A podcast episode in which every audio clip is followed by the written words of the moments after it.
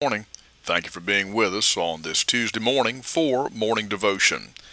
This week we're in the book of James, chapter number 4, and this morning our text verse number 8. Yesterday we were in verse number 7. It says, "Submit yourselves therefore to God, resist the devil, and he'll flee from you." And today our text verse number 8 says, "Draw nigh to God, and he will draw nigh to you." And we're studying or pursuing the thought this week, drawing nigh to God. Yesterday we said that drawing nigh requires commitment, submitting yourselves. This is a term of obedience, and you know it goes against our nature to submit ourselves to authority, especially to God's authority because of our fallen nature. But today I want to say that drawing nigh to God requires closeness. The scripture says, "Draw nigh to God, and he will draw nigh to you." I've been studying this, and I think the root word here, drawing nigh, has the idea of egress.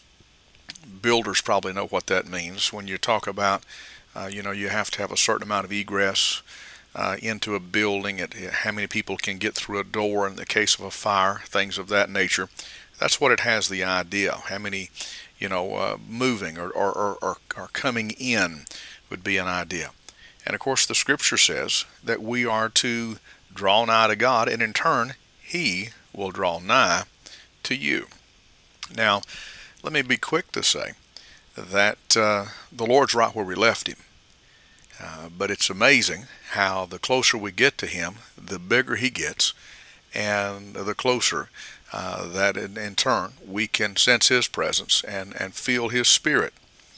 The Bible says in the book of Jeremiah, chapter number 29, verse number 13, "And ye shall seek me and find me, when ye shall search for me with all your heart, and I will be found of you, saith the Lord."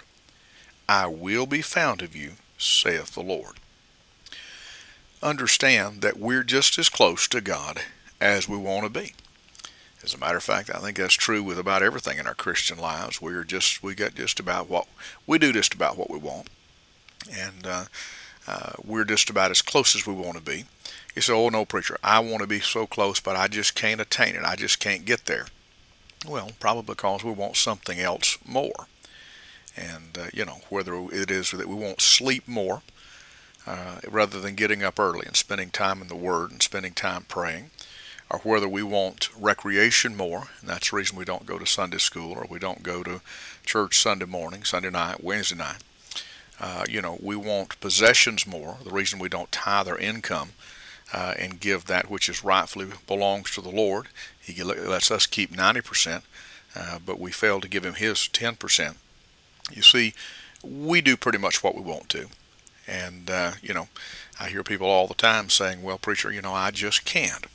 Well, there are cases that happens. I mean, certainly there are cases that people are not physically able, to go to the house of God. There are people who physically cannot get up early and do the things.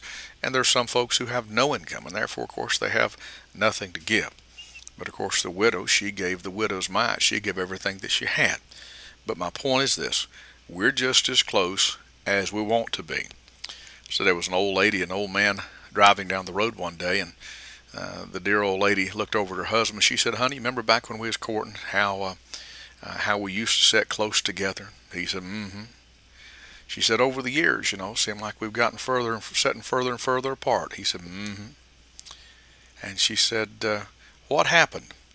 And he always drove over where they went, and he looked at her and he said, "I don't know, but I can tell you one thing. I ain't moved." He's right behind that same steering wheel he was when they was courting. Man, I say you can rest assured, friend, if you're not where you once were with God, it ain't God that's moved. He's right where he always was. May God help us to draw nigh, to draw close, to seek the Lord with our whole heart. And the scripture says that he'd be found of us. Father, in the name of the Lord Jesus Christ, would you help us today? May we seek you with all of our heart, with all of our soul, with all of our being. In Christ's name, amen. This is Pastor Randy Barton of the Anchor Baptist Church, 3232 Hendersonville Highway in Pisgah Forest, North Carolina. Have a great day.